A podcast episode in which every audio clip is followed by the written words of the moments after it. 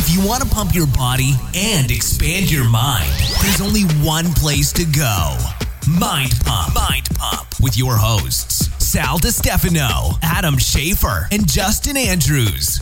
in this fantastic and fabulous episode Fabulous. of Mind Pump. For about 20 minutes, uh, we do a little bullshitting. We talk about We never do Justin's that. plane trip and uh, how he made an, a friend uh, with the person sitting next to him. This kid was super annoying, but he was a good kid too, and Justin had a good time with him. Yeah. We talk about how we use Brain FM uh, when we're on planes in turbulence, and about the time I puked on the plane. And then we talk about Hmm. Justin's poop rainbow. Shitty rainbow. If you want to know what that's Yeah. all about, you got to listen in.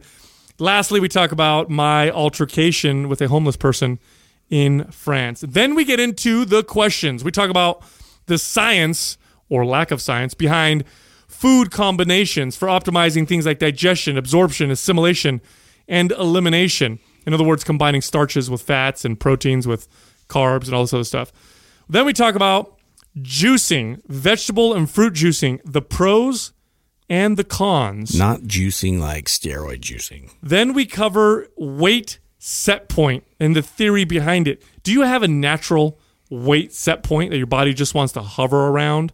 Find out in this episode. Lastly, we talk about birth control and how it may be counterproductive to building muscle for some people and how it may actually help other people build muscle. All in this episode of Mind Pump. Finally, uh, Maps Prime Pro is It's out. now. Get released. some. It is our newest program. If you want to learn all about it, Mm. go to mindpumpmedia.com Let's get to the root. and check it out. Adam, I'm on like Donkey Kong. Adam, do you sometimes feel like we're babysitting Justin? Most of the time. Like we're babysitting him? Like, we go on our trips and we're like taking a kid with us. hey, you know. Behave, son. yeah. Yeah. The hell, man. I like to play. Remember that kid you became friends with on the air, on the airplane? Mm-hmm. that, I do remember that that. weird kid. I wish we could show that video without me looking like a total asshole. We can't because he's young. You- know, How old was he? it. He was probably like 15. nah, yeah, maybe like 16, 17. Yeah, this kid, this kid, we were on a plane, and this kid sitting next to Justin, and uh, he's just, the, and we're all fucking tired, dude. It's oh, late. Oh, yeah. We're tired. We I all have our. over it. I did not want to sit next to anybody. We literally like before the plane took off, we're waiting in the airport, and all of us are downloading Brain FM sleep like music. Like this is the we're all gonna fall asleep on the plane. We're Which, so tired. by the way, I'll tell you right now, is magical for plane rides, dude. oh, oh. I have to do that. Brain dude. the, the the especially the last one at Tampa where I had to fly bet- for five and a half hours between two people. Like if it was not for that app, I swear to God, dude, Yeah. it would have been. Uh, well, I mean, Adam, trip ever. you sleep with your mouth open, which is dangerous around people like Justin. So anyway, It is dangerous. he you know so we're all like oh we're all so tired we sit down and we're like oh man and Like, you we guys got- were all together. I was we got- by myself. yeah we got a we all had the a boarding like we got to board on first so we're like fuck this is great we get to pick Yeah. our seats we all sit down we're like put on our headphones everybody's like ready to go to sleep and justin made the mistake of taking a little too long Yeah. to put his headphones on. I didn't on put my headphones on just yet. yeah, so he's like reading his magazine and stuff, and and and then on comes a fucking classroom of kids who I don't know where they came from, Like like somewhere in Ecuador or something. Something you know, like that. Somewhere South America. and they were all these really smart and i know this because the whole plane ride they were all talking but there was they were really smart kids they were all just weird they were all maybe because they were so smart you know what i mean they're all Yeah, kind of a little off socially awkward. and this fucking kid We play high school. What would you say? Yeah. high school Yeah, high high school? school. Yeah. and what i noticed was like none of the kids all of them were a little weird. They're all cool great kids. They weren't like bad kids but they're all a little different So And- great listening to you try to be PC right it's now. not even about no you know it's trying funny i'm not this. even look I'll, Bro, let's just be. They were a bunch of fucking weirdos, dude. They were. They were a bunch of fucking yeah, but they- weirdos. but they weren't bad. Like they weren't kids. I'd be No, like, fuck these kids. They no, were fine. Whatever. They're just Yeah. a bunch of nerds. But anyway, They but were off. But I, oh, you know why? Because I identify with them. Anyway, so they're coming on the plane, and there's one kid that none of the other kids want to sit next to. Remember? So he was Asian kid. he was looking around, like he's looking and looking, and like there's no seats, and he's like, uh, and the teacher's like, find a seat, dude. Yeah. He's like, where am I gonna? sits in the middle And- seat right next to and me. the only seat available was right next to Justin. So he Fuck. sits down next to Justin, and you can tell the other kids didn't want to sit with him for a reason. yeah.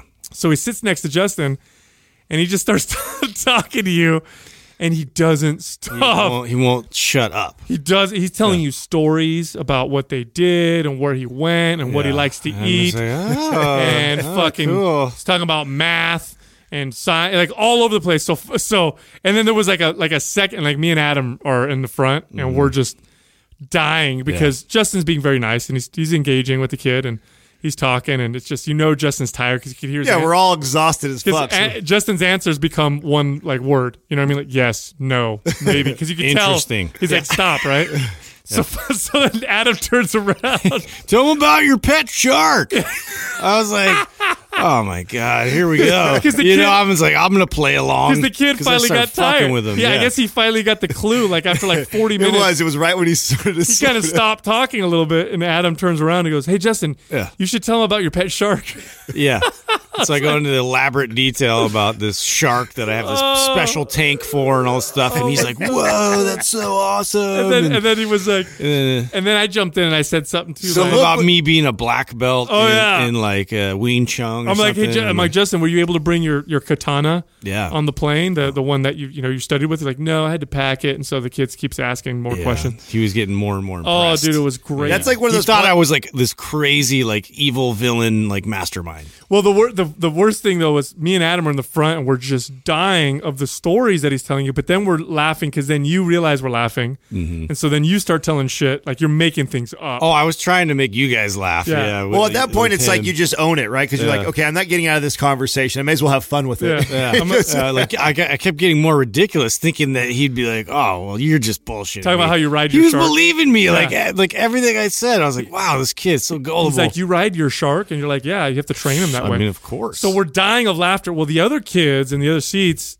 one of them looks at us, me and Adam, just laughing, and he goes, "God, isn't he annoying?" And I felt bad immediately. I'm like, "No, he's great. I love la- I love his stories." And we went back to laughing. yeah. So fuck. Oh, I didn't know. I didn't pick up on that. yeah, you. you Oh, I can- d- I I, didn't think know one of the that. The other kids. kid was punking him. one of the kids. Oh, fuck that kid. Exactly. So that's when that's when we all like then we all started talking and having a good Yeah. time. But uh, boy, All mother funny. bear that kid. Yeah, Fucking- exactly. No, I mean, you know, you're Justin. You're like the the you're a great person around kids. You know what I mean? Well, I've had training, so Yeah. You know, I told you that we use the Brain FM, like the sleep mode on there. So I actually did a meditation one time. This was pretty cool. On the plane. yeah, it was one of our shorter flights. I don't know if this was Seattle or LA. I'll or- tell. Remind me to tell you how I used meditation on the flight once. Oh, did you really? Oh yeah, but you go ahead first. I'll So, uh, so I that I knew it was a short flight. I was like, oh, this is only going to be like an hour or whatever. I'm like, I, I'm not going to get like a deep sleep on this. So I put it on meditation, and I thought, well, I'm gonna. And I had people on both sides of me, so I was like another one of those situations where I'm not very comfortable. Right? I'm just those Southwest fucking chairs are not made for six foot three dudes. You know, so just not at all. they're not made for anybody. So who are they made for? Yeah. I, I literally put I put Brain FM meditation in, sat up, postured up, and like started doing like breathing and and core exercises sitting. Dude, it was the most calming, awesome plane ride literally ever. Was doing that, and In I the middle seat. yes, Wow. I sat up, I I postured upright, activated my core, concentrated on these real deep breaths, had the meditation playing in my ears. That flight went by so fast, and my body, when I got up out of it, felt so amazing. I was like, I've never got up out of a plane ride before and felt like that. so before. I always use uh, meditation Oh. first on the plane, and then if we have time, then I'll put on the nap one or whatever. But the one time when the meditation came in handy, where were we when we took that small ass shitty plane, and it was It most was from Spokane to, to Seattle. I Was that what it was? Yeah. It was like one of those pond jumper planes It- where you get outside. There's and like you have to- 15 you, seats you on the talking plane. about like that was one of the worst. That's some of the worst That was turbulence I've ever. Been. I've been on a gnarly, lot of flights. That was one of the worst uh, we've I've ever. been I on. have. Can I? uh, Can I just be honest with you we guys? dropped like hundred feet. Just Bro, can I just be honest with you guys? I had major anxiety. Like for like I've never had anxiety like that. I thought, and I knew logically like we're not going to die, but it was so dramatic the turbulence where if you didn't have your seatbelt on, you get thrown out of your chair. That's how bad it was. yeah. It was like whoa. It was like going on a ride at Disneyland. and you hear everybody on the plane go whoa. whoa. Yeah. There's a fucking lady crying right behind me. Yeah. She was literally crying like, because come of the on, lady, hold together. I get air sick really easily, so I'm late with my head back. I got meditation in my head, hella loud, and I have my eyes closed. If I open my eyes, I'm a puke. And it was like that for the whole fucking flight. That was horrible. was you know gnarly. when it gets bad like that? I have this little thing that I replay in my head that a client said to me years ago, and she was a flight attendant for Southwest. And uh, I, I think I just came back one time from a trip, and I was sharing her like, "Oh my god, I was going through this turbulence, and I was just my heart stopped. I thought we, I thought we were crashing or whatever that." And she laughed at me, and she goes, "You know, like the the likelihood of what that is like, right?" And she goes, "Well, when you feel turbulence in the plane, that's like the, the same analogy of a car that's like." You know, Hitting fi- five mile an hour going over speed bumps. Yeah, know. You know, it's like you're you're driving that slow, that safe, and it's it's just you're going over speed bumps, and the likelihood of you crashing your car, you know, in that scenario is similar to the plane getting crashed. And then so, and that starts happening to me. I'm like, we're just going over speed bumps. Yeah. Just going over, like saying it in my head, like uh. it's just a speed bump, Adam. It's just a speed bump. I- but when it goes on for like 15 minutes, I'm like, Well, you Jesus Christ, about- there's enough speed bumps. Yeah, you just think about how many like plane crashes in the news, you know, you can even identify. It's like so few. And You they're know, almost- it makes major headline news, and so it's just like, come on, dude, this is like another. well, the reality is if, if that's you're, that's how I rationalize. if you're it. going down, don't fucking you're, back. yeah, yeah, you're done. You're not gonna feel shit. Yeah, you're just you're gonna done. yeah. You're just gonna incinerate. But I, I, I, what really what gives me anxiety isn't necessarily that I'm afraid. It's the uh like the air sick that I get, like the shaking and shit. Like, and I, I don't want to. I can't look outside because that makes it worse. So I just I have to close my eyes, otherwise I'm gonna puke. And so that's that's the that's my big fear Hmm. on the plane. Really? I yeah, I just don't like the because I have I've actually thrown up on a plane before. Do you not like roller coasters then? You know, I I can and sometimes depends depends how I'm feeling. So if I go on one and I start to get a little motion sickness, then I won't go on anymore. But the worst is in cars, cars and planes and boats will get me uh, sick. Cars especially, like if we're going up winding road. That's why I always have to sit in the That's front why of the you sleep right away. Yeah, that's right. That's Yeah. one, probably one of my just my defense mechanism is to go to sleep. But I have thrown up on a plane. Have you guys ever puked on a plane before? No, Yeah, I did. no. God, does Yeah. your does your girl ever get annoyed Tummy. by all the little things that you have to be sensitive about? No, I make up for it with other she- things. Is she? Uh, I'm thinking about all this stuff. I'm like, God damn, dude, you can't go to a restaurant, fly on a uh. plane, doing these things without something affecting something on your system. She doesn't give give you a hard time ever. No, no, like I said, I make up for it in other ways. yeah. We, I just go. good I, thing. I was in Vegas and I was with my cousins and we went hard. Like we went so hard. You ever go so hard that one of the, someone disappears, like one of your party is gone. Yeah, you don't and even you're just realize like, it. we don't know where he is. Yeah, we'll, we'll reconnect Yeah. later. And you at the airplane, like you're waiting for your plane, and you're like, he's not gonna make the fucking plane. And right as you're boarding, you see his ass running up with like, you know, like that's that was this trip. Like that's how hard we went. Yeah, we Get- did that one time. I get on the plane and I'm still a little drunk. You know what I'm saying? So I'm still kind of feeling good. So I'm like, eh, I'm a little drunk. But then it wears off and the hangover starts to set in as we're flying. And then on top of it, it was hella turbulent. And I fought it the entire way from Vegas to San Jose up until we landed. We landed and I'm like, I'm fighting it still. I'm like, I made it. Just got to get out of the plane. Just got out of the plane. And those fuckers left us in the plane for like 30 minutes because they had to wait for a, you know, a little taxi yeah, little taxi or whatever. Couldn't do it anymore, bro. I opened up the little fucking barf bag, which, by the way, who barfs That only is that not much? enough. Yeah, yeah. it was. yeah. Yeah. Come on, dude. What the I'm fuck like, is that? so, so I, it's like, but I knew this ahead of it's time. like a bucket. I knew this ahead of time. I looked at this and like, I'm gonna need like two or three of these. so I asked the people around me, and I was just like, you can spew, spew in this. I just picked them up. and then I'm like, what do I do with this? Like the, like you just they're- hold on to it. like they're walking, they're not walking around anymore. Everybody's about to get up and get out. So I fucking just left it. Like, oh no, you did it. Yeah, I dude, what got am I a doing doggy bag. So you know they went through the plane to clean it. Like this gross. motherfucker That's so gross. found a bag of uh, That's disgusting. of throw up. Throw up is grosser than poop. I mean, It it's is- like the, uh, it's bad. like. man. Would you rather find a bag of puke or It's a a- bag of poop? It's a close Human second. poop? Yeah, it's a close Because second. human poop, dude. Come Wait a on. man. minute. Yeah. Why? Yeah. Why? What poop is wor- not bad? Like human poop, I guess. Human is poop is the worst. Yeah. Did I did I tell you guys what happened uh, when I was like at this coffee shop in downtown Santa Cruz? Like, there's been this problem with like uh, vagabond, you know, people like that have come in and they set up c- camps and stuff, and so there's like all these like angry bums kind of roaming around. And so we're like, s- I was there- Welcome to Santa Cruz. Right? Hello. Yeah. Let's let's regulate this. Anyway, so we're sitting at this like nice coffee shop. I'm inside. There's nobody in there. Like we went at a time it was like three in the afternoon, and so I'm sitting there with my friends. We're chatting, whatever, and we are gonna go, you know, get something to eat after that. And we're talking, and all of a sudden, like some some homeless character guy comes by, you know, the window, and we're staring out this window. And he looks at us, and there's literally only us in this place. And he takes this this ratty like clothing item and he smashes it onto the window and then he smears it up across and it was his human shit. No. Oh, yeah.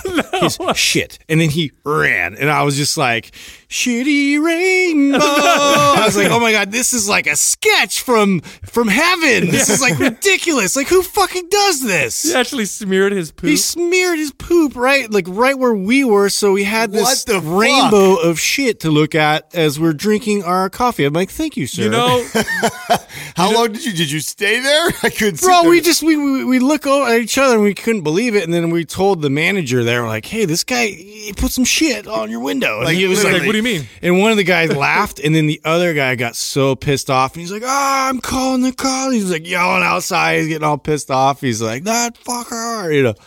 It was crazy. Now, does somebody like when something like that happens? Like, does this guy deserve an ass whooping? Like, what? How does that? What? I think he's. I mean, he's meant. There's mental. Pro- like the, first off, the whole. Uh, Well, he took off, so He's I was crazy. just like, oh, "Yeah, I don't even want to get near He's that guy. I would get like some kind of weird, I, you know." I think you have to, right? yeah, you bacteria are. Most infection. most homeless people, um, when they do, t- you know, when they people do surveys and tests or whatever, most of them have serious mental issues, and then that right there, Is it really that high of a percentage? very high. Really? very very high percentage of homeless uh, people have mental illness. 100% so when sometimes you see some of them and you're like ah you know just go work and get a job. They have a tough time just being on earth. You know what i mean? A lot of them they just they have problems and they probably need to be institutionalized Yeah, I'm sorry, dude, know? but when you start getting crazy and doing shit like that, dude, like somebody's got to regulate. Bro, I I had to handle one. I actually had to deal with one. Uh, I thought I was gonna have to like, am I gonna have to physically have a physical altercation? Because the worry with that I had, it, it- this guy wasn't necessarily here. I'll tell you the story first, and then you, I'll, I'll tell you what's going on in my mind. So, I went to France uh, years ago with um, at the time my wife and some friends, and we had a layover, and we missed our train, and the next train was in the morning.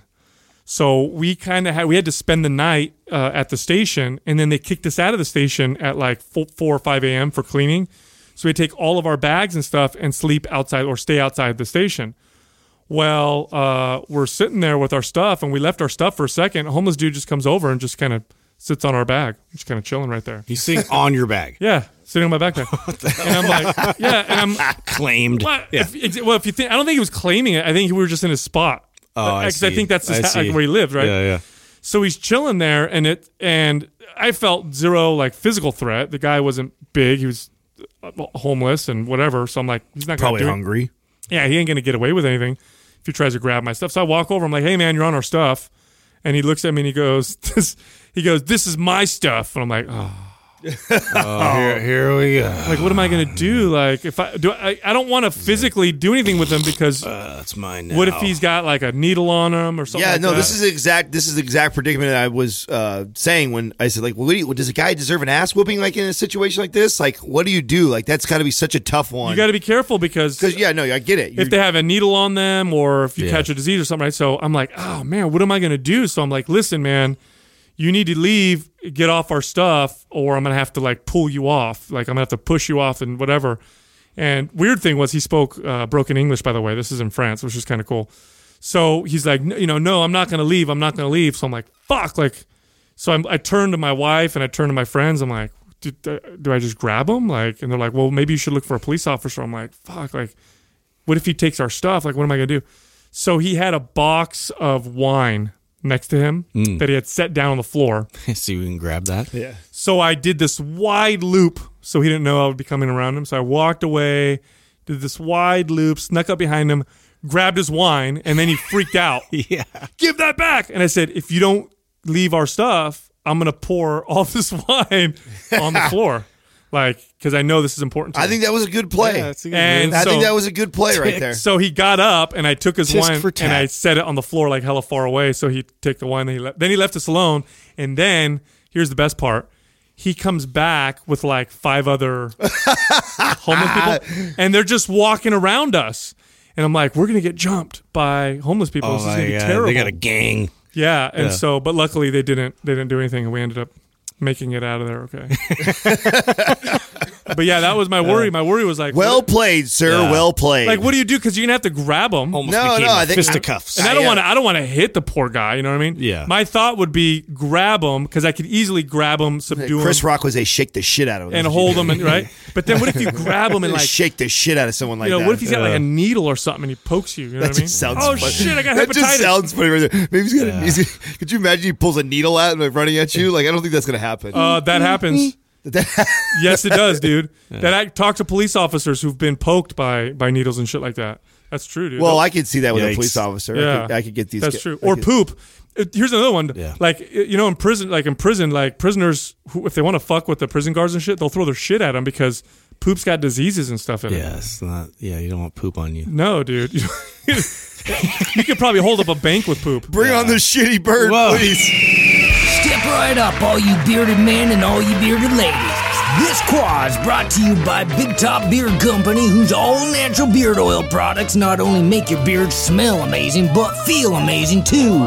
Their organic essential oil blends transport you to manly places like the mountains, the desert, the sea, and beyond, all while encouraging a lot of beard nuzzling to boot. Mm. Buy it for yourself or as a gift for that special bearded someone at BigTopBeardCompany.com. Enter the discount code MINDPUMP for 33% off at checkout. First up is from Brooke Donut Girl. What are your thoughts on food combinations for optimizing digestion, absorption, assimilation, and elimination? She has read articles that say you should not eat proteins and starches together. So this, uh, when I first saw this question about 15 minutes ago, it uh, it reeked of uh, like pseudoscience, right? It just sounds like pseudoscience. Like don't combine foods because it's not gonna. I'm like, this is silly. Like, what are they talking about? So I did a little bit of research, and in Ayurvedic medicine and Chinese medicine, this is a very big thing. They'll tell you specifically to avoid combining particular foods because they affect uh, digestion. They can cause uh, bloating. They can cause issues with how you assimilate food. And so I looked a little deeper because, I, and I've said this before, when you have these ancient uh, ways of wellness and health, like Chinese medicine and Ayurvedic medicine, which have been around longer than Western medicine. I'm not saying they're better. I'm just saying they've been around longer. That a lot of their methods uh, stand the test of time. And what I mean by that is if you have something, you know, Chinese medicine's thousands of years old, if something is just plain false or doesn't work at all or does the opposite of what it says, over those thousands of years, the Chinese medicine practitioners will eliminate it and other things will be put in place that tend to work. Which is why when you look at like Ayurvedic medicine and Chinese medicine recommendations with like herbs, you know, where they say, you know, if you're stressed, take uh, ashwagandha, right? Ashwagandha is great for stress. It helps your body deal with stress. Well, now Western science is actually showing that it does in fact have this, you know, these these uh, stress fighting effects in the body where it kind of helps your body reach homeostasis depending on if you know certain hormones are too high or too low or whatever. So they were actually right in the way that they explained it, and you see this with a lot of stuff that's in both Chinese and Ayurvedic medicine. So when I saw that both of them, both those methodologies are big on this, I said, okay, I wonder if there's something to this.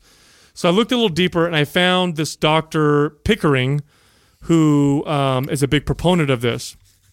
And he talks about how eat how some foods uh, need to need certain types of digestive um, uh, you know digestive acids and enzymes, which may be counterproductive to other types of foods. For example, if you eat lots of starches, that may uh, produce more of an alkaline uh, effect in the stomach, whereas uh, foods that are high in proteins uh, and fats may require more of an acidic effect in the stomach. And so eating one first over the other one may cause problems.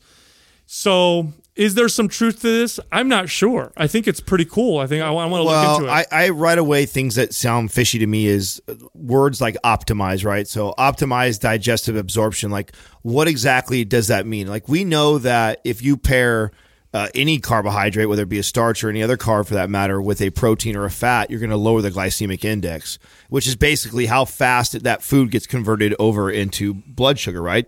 Or it converted over into glucose, excuse me. So if that's the case, like, of course, like the faster it's being uh, digested and processed into your body, it just makes sense that that would be healthy. But then there's also detriments to that also because it does. Then it's then you spike insulin, mm-hmm. which and then now your body's in a state where it's ready to store fat. So there's I could see there's pluses and minuses to both to to either either or. yeah, I So mean, you gotta, you, it, so when you say That's a great point. So when you say optimize digest, sure. I mean, I could get where having it, you know, a food that's faster on the, or higher on the glycemic index is going to get digested quicker and converted over to glucose faster.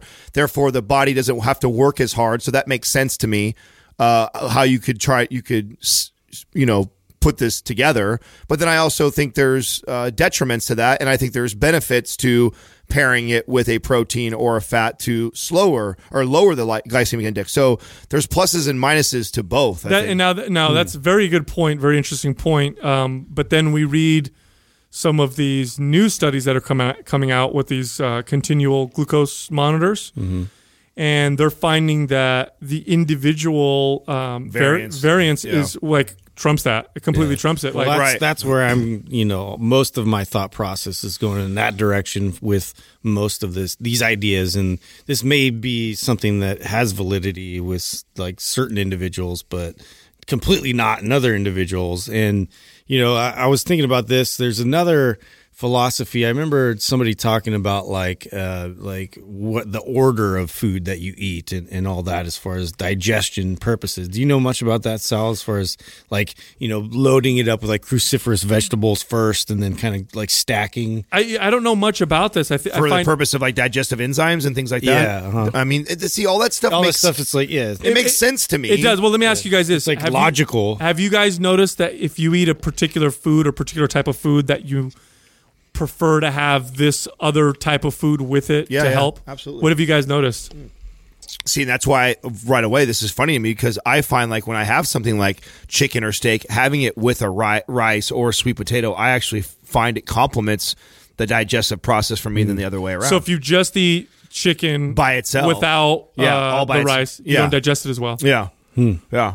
I, I wonder and, if and I also always feel like when I have a big bowl of vegetables too, like with my meal, it makes a difference too. Like there's, I mean, there's, I mean, I even know, I the biggest though out of all those has nothing to do with the food combination. I notice a difference from sitting down and eating versus eating, and then making sure I get up right away and move. Like just Oh, yeah. gravity and what it ha- the role it Getting plays moving. The role, yeah, the role Oh, it plays in the di- in, in in the digestive process, I find uh, trumps all food combinations. Like, you know, being a guy who's tracked and weighed and measured and been so crazy about all this stuff, I played with so many different combinations of, you know, pairing certain fats with proteins and carbs and mixing them all up and bowl, large bowls of veggies before or after. I've done all this stuff, and personally, for me, like the biggest out of all of them, like moving moving after consuming food when you talk about the digestive process and how the how my body feels afterwards to me that's the greatest out of all of them It and makes that- a huge. It makes such a big difference that this is actually a big area uh, that uh, of issues of problems that astronauts have. Like when astronauts go into space, they have a lot of unique problems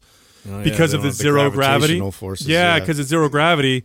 Like they'll lose muscle, bone mass. Like they have to exercise every day just to stop. So they have to physically sort of like massage, uh, you know, some of the digestive process. Or It's there's there's a lot. I'm not quite sure what they have to do. Aside, what I do know though is that digestive issues are prevalent because they don't have gravity. There's a reason why your butthole is at the bottom of your body, Yeah. Right. and Coming your mouth is at the top. Yeah. it's because if it were the other way around, it would be very difficult to digest because gravity plays a huge role Right. in the the well it's so so much to the point that, i mean and this is what really mind pump has always been about is is is teaching people the bigger rocks right uh, in these things and i'm not saying that this this article might not be true or there's not some validity to it.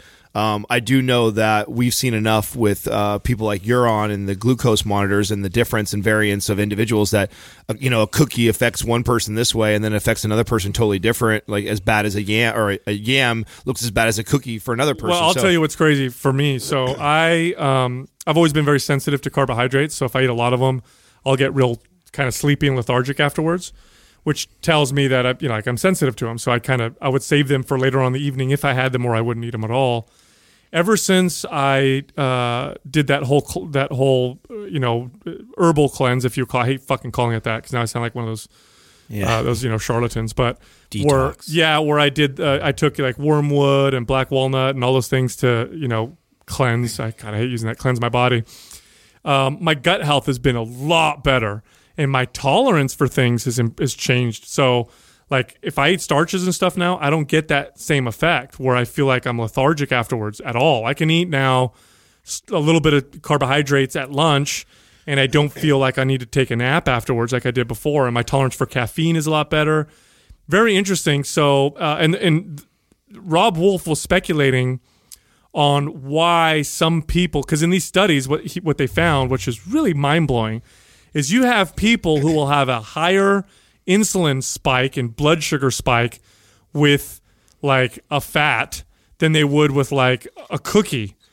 And he couldn't figure it out like what it was. And it wasn't fats in general. It would be like a particular food. Like i ate an avocado and i get this crazy spike in insulin and then i ate this banana and i didn't get one at all which makes no sense whatsoever un- until you start to examine the potential immune response that that person may be having. Hmm. So if you have an immune response then that causes the liver to shoot out uh, glycogen and that'll cause your blood sugar to spike so I'm wondering if for me, um, that's what happened. Is I was having these immune responses from having inflamed gut. Yeah. I did that whole process. say from it, it being permeable from you know the leaky gut where it goes in it identifies some of these nutrients as like a potential threat and it creates this sort of and my liver Yeah, just jumped, you know, and I got response this that. blood sugar rush and this crash. And now I don't necessarily get that as much. As far as food combinations are concerned, if I eat a heavy fat protein meal, I almost always have some kind of uh, a high fiber leafy green vegetable source because uh, it really makes a big difference with my digestion. As far as order of food that I eat, what I've done in the past is I've always eaten what I thought was the most important food first. Right. You know what I'm saying? So because muscle building and exercise and all that stuff was always my priority, the first thing I would eat would be my protein and my fat. So it would always be like my meat first, and then I would move on to my other stuff. Now, I growing up in an Italian household, we never ate meat first. It was always Bread and pasta. starch. Starch came first. Uh, the meat came after. Um, now, listening to my body and really being in tune with it, if to be quite honest, I I probably better off eating the vegetable first. that's what I do. Do yeah. you really? Yeah, I eat vegetables first. Yeah, if it's there. And I've done when I do it that way, I notice that my digestion seems uh, a little bit better. But this is pretty interesting uh, stuff. I, I, I'm going to look a little deeper into it so I can g- give a little, little bit better advice. But I will say this: on the long list of things that you should pay attention to, It's towards the bottom. it's yeah, it's towards the I- bottom. It's literally- like meal timing. I mean, you talked on the on your gut, which I think is important too, and that's definitely someone I think a lot of people can relate to that. But I literally I challenge anybody who hasn't done this is you know make a conscious effort, like literally make an effort that every time you eat, that go for a little five to ten minute walk, literally five to ten minutes. Doesn't have to be that long. Just as soon as you're done eating, don't just go lay down and watch TV or just sit at the desk and go back to work. Make a conscious effort to walk for five to 10 minutes and watch how amazing you feel. Mm-hmm. Yeah, the movement helps digestion. Uh, remember when you're walking, your your pelvis is shifting, so all the all of the digestive chew your organs food more. chew your food. Yeah, definitely. Uh, all your digestive organs are there and they're moving. And what a lot of people don't realize is some of these deep hip flexor muscles are right on top of and around the your some of your digestive uh, organs.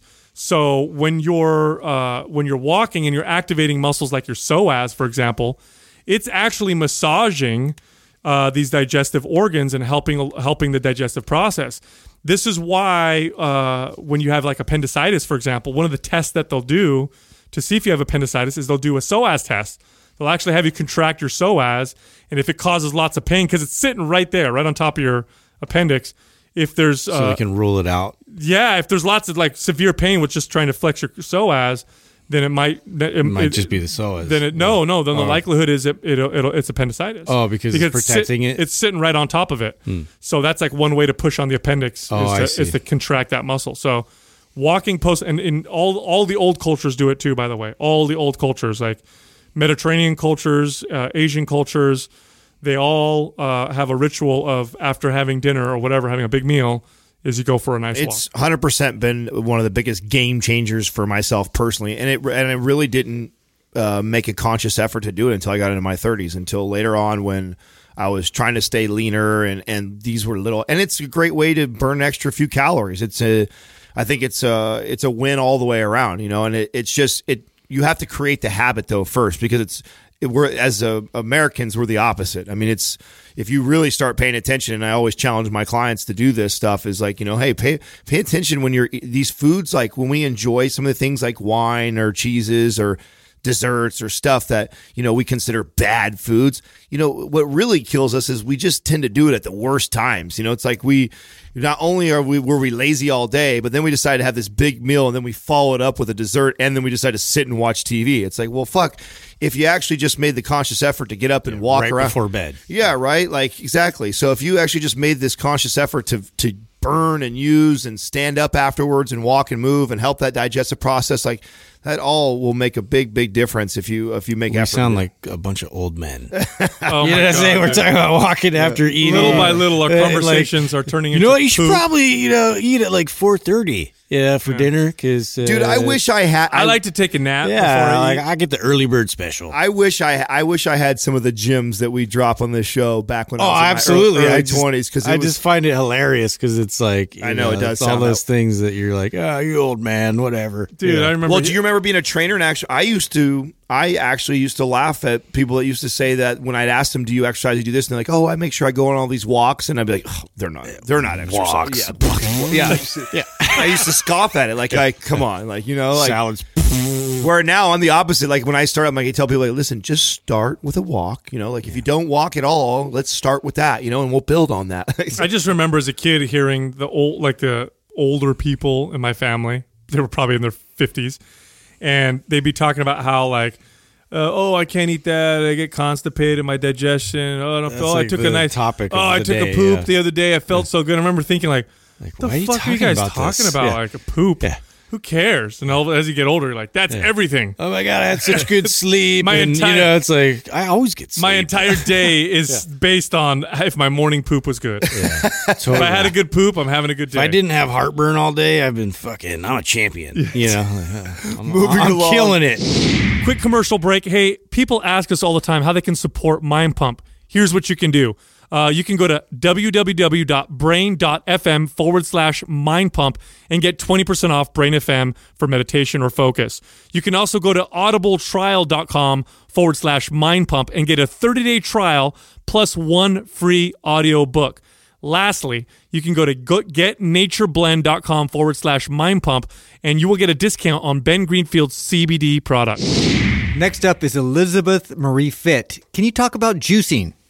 Yes. Juice, juice up, bro. Yeah, ini- initially when Yes. Doug Yeah. like, said this question, we're like steroids. Like what? we No, just we're talking talked about about- Get that steroids. gear? no, we're talking no, about vegetable and on fruit juice. juice. Yeah, you know, uh, the, uh, someone asked me this. A reason why I picked this question because I got asked this just uh, recently, and it, I thought, you know what, we talked about this on the show, but it has it's been a long time. We came out like, fuck, this was early early episodes. I think in the early hundreds where we uh, talked about uh, antioxidant drinks and super super juices and detox Goji berry juices. and all yeah, that shit. all, all those uh, juices out there, and then also your you know like your Jack LaLanne juicer or whatever, and the Oh, right. yeah, and and Don't juicing you dare your, talk shit about LaLanne. juicing all your fruits hero. and He's vegetables and Mount uh, Rushmore.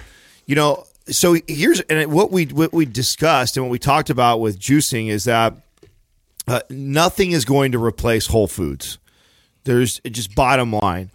And you know if you have a friend or you have somebody who's done like some juicing protocol and they talked about all the great health benefit oh my god i felt so amazing. Oh this like oh it's just more than anything else it's that person was probably Completely deficient. Yes, Yeah. deficient in all these vitamins and minerals that are provided through fruits and vegetables, Mm-hmm. and now all of a sudden they're squeezing thousand times the value of what they what they even need, and so their body is is reaping the benefits of that. It's like a sponge. It's like, oh yeah, finally some nutrients. Right, like oh my god, I haven't yeah, seen vitamin right to the C in fucking bloodstream. three months, Yeah. you know, and like I just got a whole fucking shit ton of it. Like I feel great. Like like flood the system. So when it comes to so juicing initially, uh, it didn't really get mainstream or semi-mainstream appeal until I think the 1930s. And yeah, what did make it popular? Uh, there was a guy who invented the juicer and Like, uh, the hard. first juicer, and then Yeah. Jack LaLanne was a big proponent of it. And Jack LaLanne, as we all know, is like the godfather of fitness um, and very very healthy man. There are some some benefits to juicing, and here's here's where they are. Here's where they start and kind of end. Uh, if you need a concentrated source of a particular nutrient, uh, this is one of the better ways to get it. So if you have a nutrient deficiency, like you know vitamin A or you need vitamin C, and this is how juicing was used for a little while. It was medicinal, like oh you you know you need more vitamin A or you know you're you're low in vitamin A. Well, they didn't really use supplements back then. So what they would do is they'd say, okay, take these particular vegetables, juice them, and drink them, so that you're consuming you know thousands of milligrams of a, of a vitamin that in order for you to get before you'd have to eat bushels and bushels and bushels of this vegetable that you could know you, you wouldn't be able to do uh, any other way. Now that being said uh, if, uh, if unless you're doing this for a particular reason like a specific like i said you have a, sp- specific deficiency or something you're working on i don't see any other benefit in it because what you're doing is you're taking a fruit or vegetable that has all these amazing uh, health benefits and, and ingredients and chemicals and stuff that are in the plants naturally, and you're throwing away a nice chunk of them when you throw away the, the, the fiber of the fruit or the or the vegetable or the plant material. Right, the cell wall of it. You're squeezing out the fluid, but then you're throwing away. So it's like you're taking a big piece of it and you're throwing it away. Not only that, but you uh, increase its uh, sugar content uh, dramatically because again, now you're consuming. You know, like one carrot doesn't have very much sugar in it at all.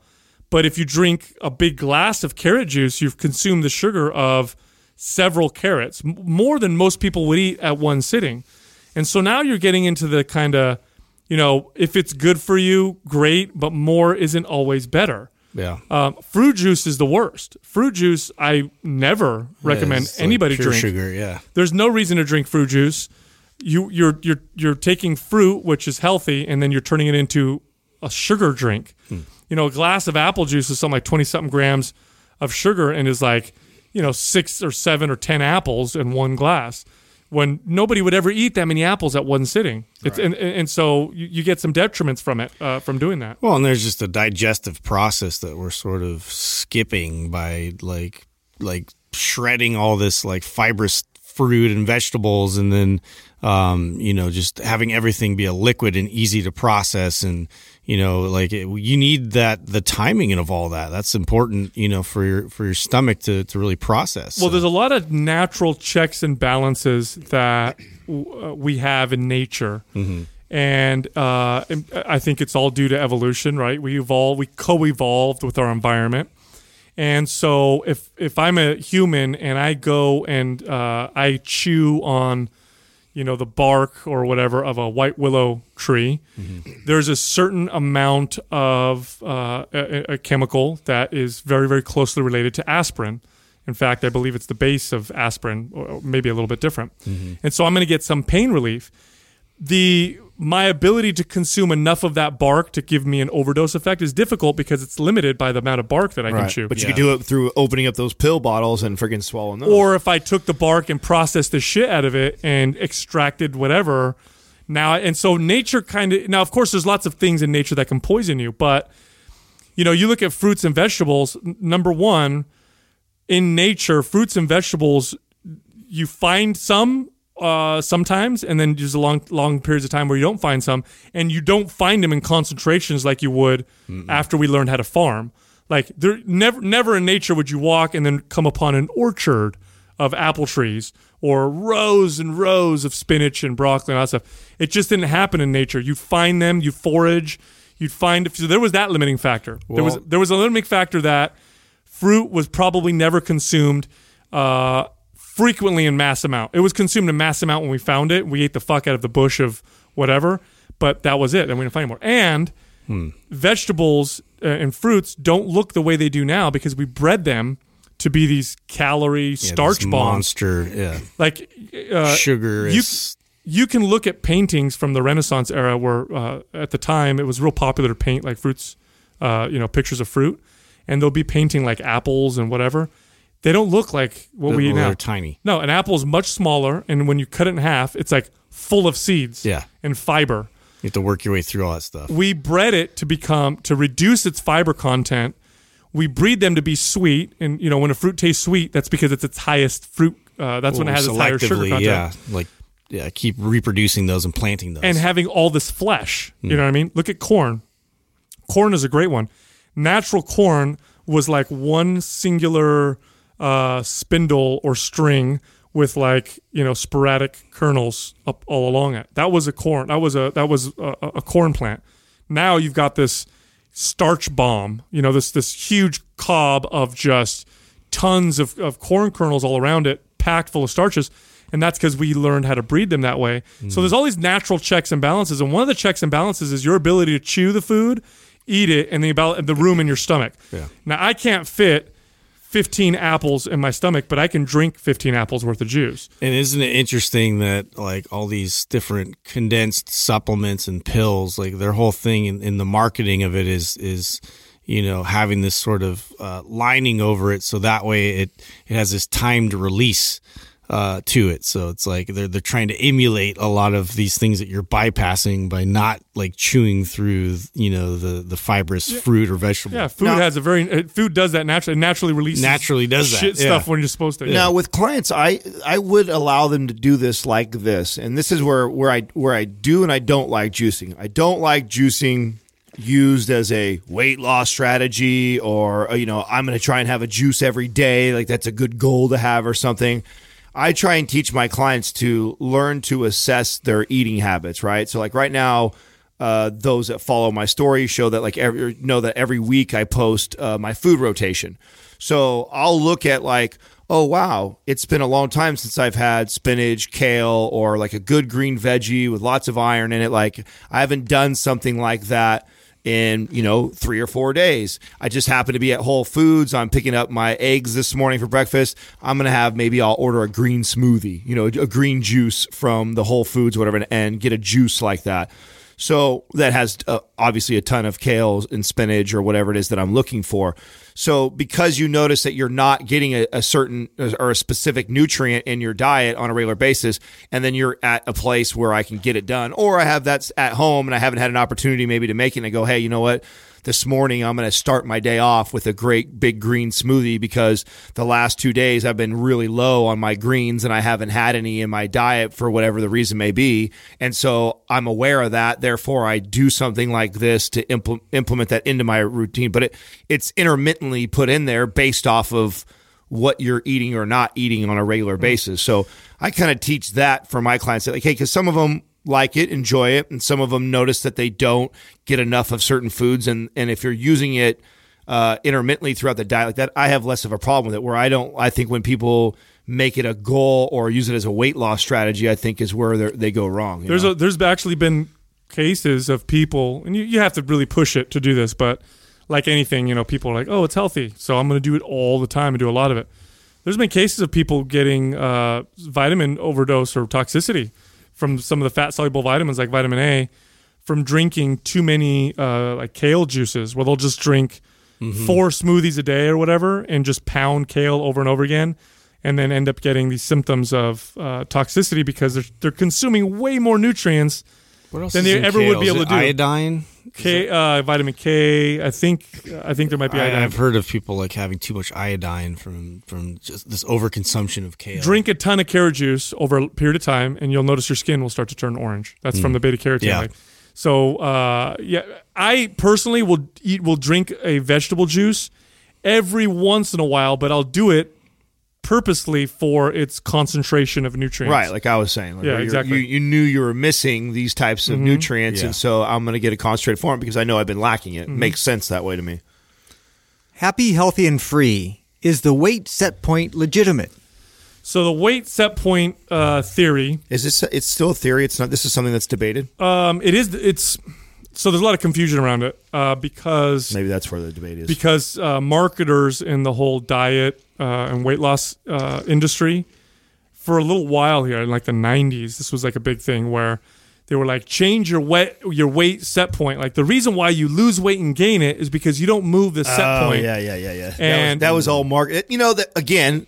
Leave it to the fitness industry to take a little good information, a little bit of a, a little bit of truth, market the fuck out of it, and then now everybody's confused. No, here's your okay. So that what they would say is it's a you know we'll change this. Our program is is different because it changes your set point and then you never gain weight again because that's your new natural weight and blah blah blah. So here's why I think your weight set point, uh, or the, at least the way they talk about it is bullshit.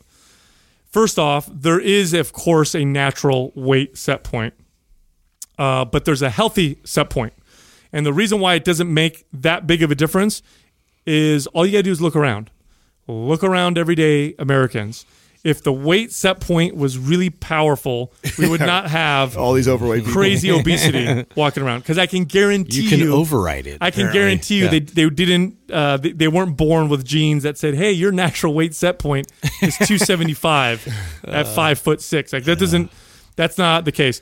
Your natural weight set point you will find when you lead a very healthy lifestyle.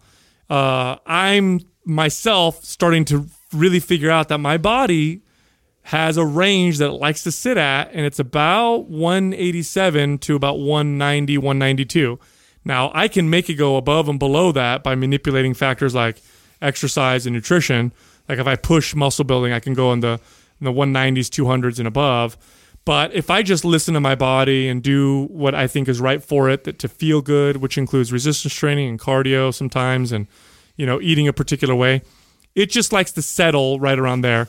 And that's what they find. What they find is if you lead a really healthy lifestyle, that you'll find this kind of weight set point. Now that being said, there's a weight your your weight set point is based on your lifestyle. So your natural weight set point may be at obese if you're leading a lifestyle that leads to that. You know what I'm saying? So when people are like, "Hey, no matter what I do, my my body weight's at 250. I'm just overweight, and there's nothing I can do about it." Well, your body's naturally at that it's body weight because of what you're doing. Your weight set It's point adapted to that. Your I mean, weight it's- set point's like love. You'll know it when you find it. You know what I'm saying? It's like- you'll you'll know it when you find it. And it, just like Sal said, I know there's a there's a, a place where my body likes to be, and I constantly push it in and out of that range. And I know when I'm doing that. Like I'm right in the middle of that right now. To for me to gain and be 225, 230 pounds and get bigger like that. It's a constant effort and I can feel it. My body doesn't move as well.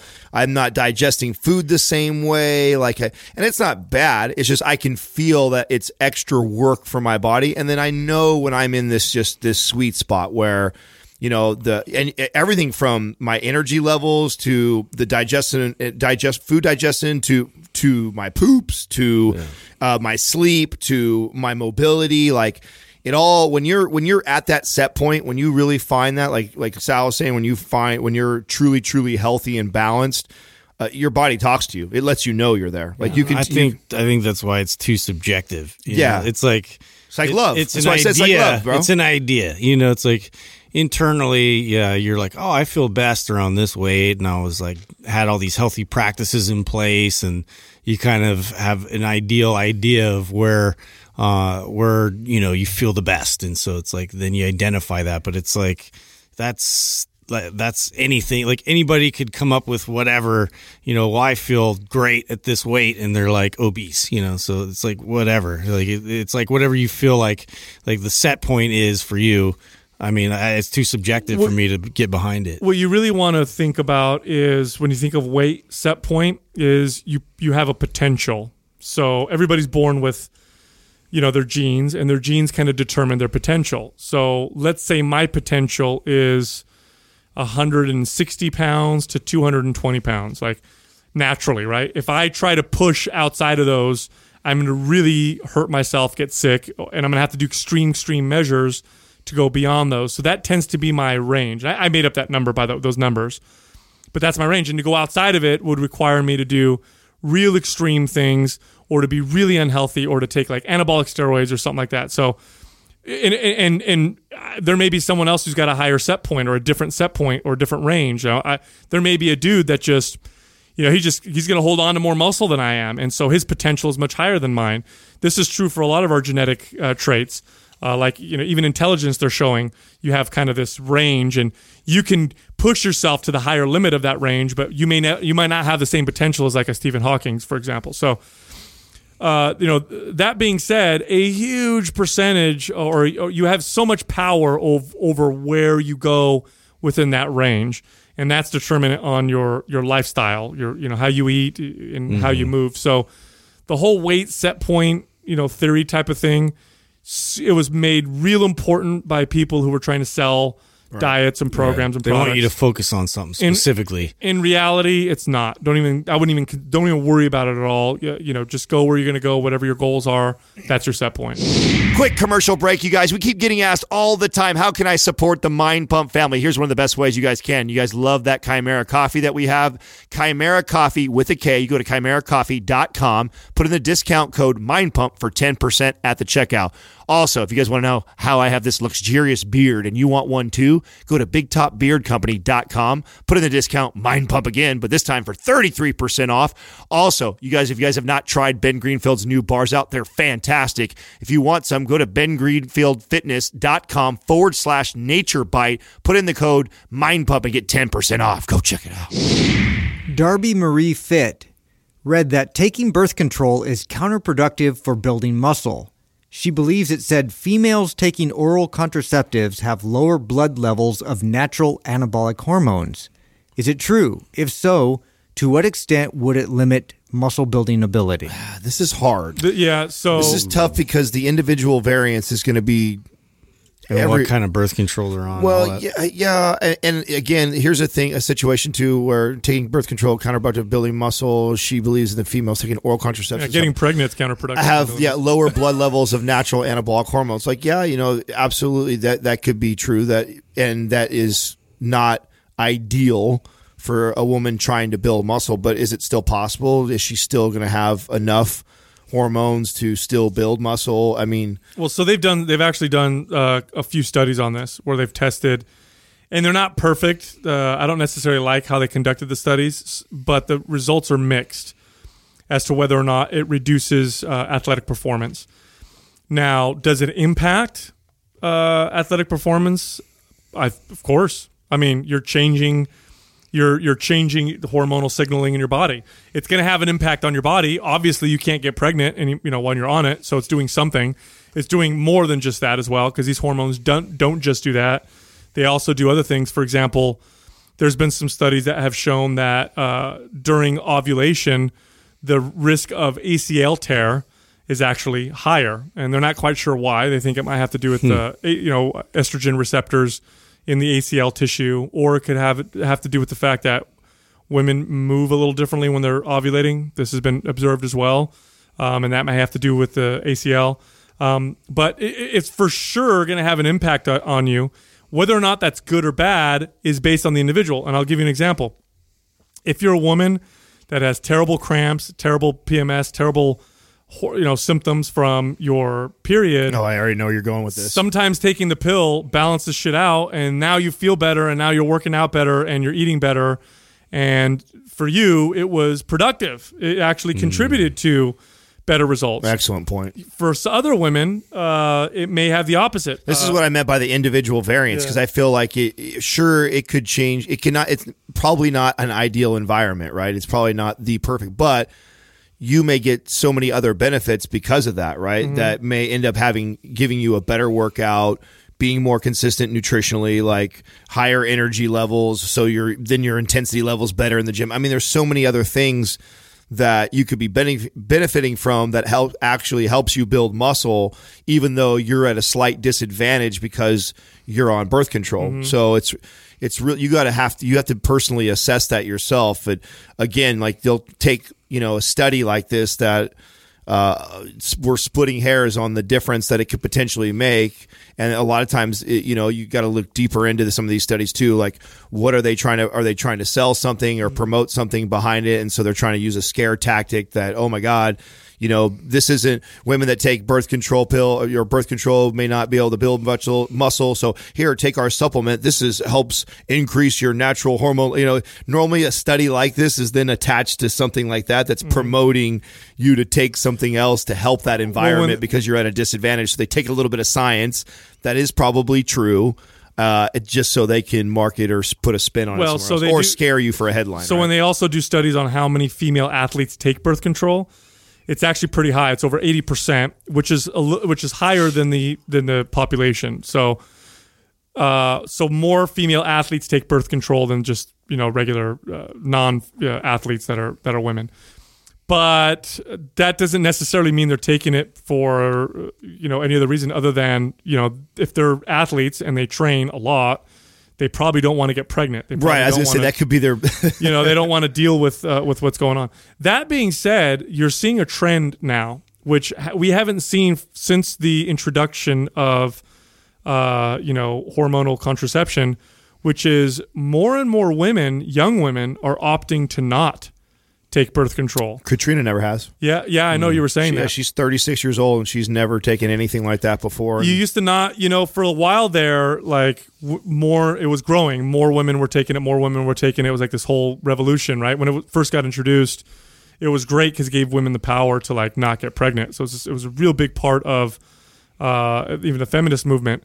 But uh, and it grew, it grew, it grew, it grew over the decades, and now we're starting to see less uh, women take them, and uh, the reasons that they're saying they're not taking them is because of some of the side effects, like the weight gain, the moodiness, and some of the perceptions that taking birth control. Like there's been a couple studies that have shown taking birth control uh, increases certain uh, health risks, uh, like blood clots and um, even some types of cancers, estrogen dominant cancers like uh, breast cancer, for example. So you're seeing more and more women opt out of of taking them. My personal opinion on birth control is, you know, definitely take take advantage of your reproductive, uh, you know, abilities. So whether it's condoms or or birth control, like that's a very smart thing to do. One of the worst things, one of the worst dilemmas you could get into is being is being pregnant and you know being unwanted pregnancy. Um, but besides that, you know, I know a lot of women. I've had a lot of female clients, young female clients in their like twenties, who took birth birth control to for a symptom. It like they, they've been on birth control No, since know, they started their period. I know a lot of girls have done that. and it, it wasn't because they weren't they weren't even having sex. they the wanted time. their, they because it helps with their cramps, right? They're- cramps or they had lots of bleeding or whatever. And my you know my thought on that is like with anything, if the body's in optimal state of health, and of course there's exception to this, but if it's in an optimal state of health, then uh, you you probably wouldn't need to supplement with a hormone to handle a symptom. You know what I'm saying? Like I've had female clients that God, you're had gonna- you're terrible- Gonna, you're gonna get roasted for saying Maybe. that one. well, I, maybe I look. I'll tell you what. Um, I, again, I've never been Attack in of the vaginas this week, bro. No, no, no, no, no, no, no, no. I'm staying silent on this whole topic. Listen, here's the thing. Like, Good, it's your turn, bro. I took the onslaught there- last no, no, no, week. no, no. If there's anything that you, if there's anything you have to take for your body, uh, in many cases it's not. You don't have to take it. There's something going on with your diet and your lifestyle that is contributing to a lot of these symptoms. So, like, I've had uh, female clients who would work on their nutrition and incorporate certain supplements like uh, evening primrose oil, for example, and make a huge impact on on on on symptoms of PMS like cramps and pain and stuff. I've had clients with really bad uh, issues like uh, you know um, what's it called fibroids, for example, who will change their diet, eliminate sugar, go on a ketogenic diet, and have dramatically lowered uh, amounts of pain and stuff. So. Um, so you know, my I, what I, my advice always is: it doesn't matter man or woman. If you have to take something, like you have arthritis or you have this pain or you have this autoimmune issue, and, and you have to take these, you know, these drugs. Look at the way you're living and see if that can have a positive effect on those symptoms. And in many cases, a body, a human body that's in an optimal, healthy uh, environment, it, it's- your health is optimized. You'll find a lot of your symptoms. Like like, let's make let's take a basic let's take a basic one. There's people that have to take uh, medications for constipation weekly, every week. They have to take medications for constipation. And they their doctors don't even I mean they don't even consider that maybe there's things in their diet that could have major that- impacts isn't on that that. crazy? Not maybe for sure, dude. Like, when have you ever met anybody who has constipation that wasn't their They're diet? just like eating a block of cheese. yes, dude, their diet I just, can't. I don't know what's going on. it just doesn't make sense. Ah, to me. I So tried. just- It won't come out. haven't, haven't had fiber in a month, but fuck, I have no idea what's going on. well, so that's a so that's an What easy one. that? That's an easy one to connect, right? But how about when you go to the doctor and you're like, I have a skin issue. You know, you have psoriasis. Has any of your doctors said to you, you know, Adam, let's look at your diet. Maybe your diet's making not it only worse. have they not done that, but I have brought to them several times, like, "What do you Mm-hmm. think about this?" Or I've been reading on this, and I and it, could this be this nutrient? And it was you who just recently brought uh, the the possibility of vitamin D, and I was like, God, you know, this is crazy now that you say this because when I think about it. I was someone who had tons of sun exposure growing up, never had psoriasis, anything like that. Then all of a sudden, I'm 23, 24 years old, and, and psoriasis comes out of nowhere and then progressively gets worse as I get older. And then I think, like, I, re- I remember the dramatic shift in looking at my skin when I was in my 20s because when I started working for 24 Hour Fitness, I was in the gym in indoors with no sun exposure all day long. I worked 10 hour days, 12 hour days for like years on years. And I became like this super white guy, like Justin White. Like I was, I was used to being He's so always our litmus test for white. right. And then you come and you bring fine, that man. you You bring need a that to me about vitamin D, and I thought, God, I I don't know why that never even dawned on me. Like I never even thought of that, and I've already. and- But it sucks because I've been pro, pro, uh, uh, bleh, Prodding. prodding my uh, dermatologist. for- Probing. yeah, probing is actually what I was looking for. Not prodding. Sorry. I've been probing my my Probing and prodding. yeah. probing my dermatologist for uh, years now on like you know do you think it could be this in my diet But I you've try- also noticed changes with just other things, like when you said when you eliminate certain foods like sugars and processed foods. Yeah. You said your psoriasis Yeah, yeah. gets a lot better. Yeah, it, it was it was probably the best it, it's ever been in the last couple of years. Was when I was when I run a closer to a Well, ketogenic. to diet. me, it's fucking crazy to cons- that people don't even consider that perhaps their diet and their movement uh, don't have an impact on their uh, some of these symptoms that they may be taking birth control to control. That's all I'm saying.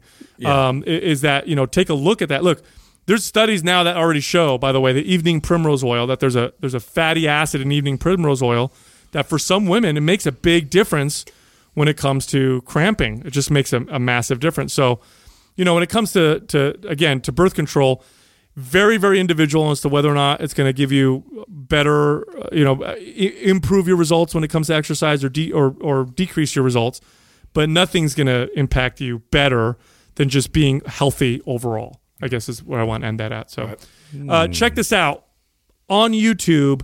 Mind Pump TV drops a new video every single day. We drop videos on subjects like comparing high intensity interval training to low steady state uh, type cardio. We talk about fasting. We did one where we talked about undulating your calories. And then we do lots of exercise demos where we'll pick workouts and exercises and teach them on video because there's only so much you can learn from listening to us. Sometimes you have to actually see us.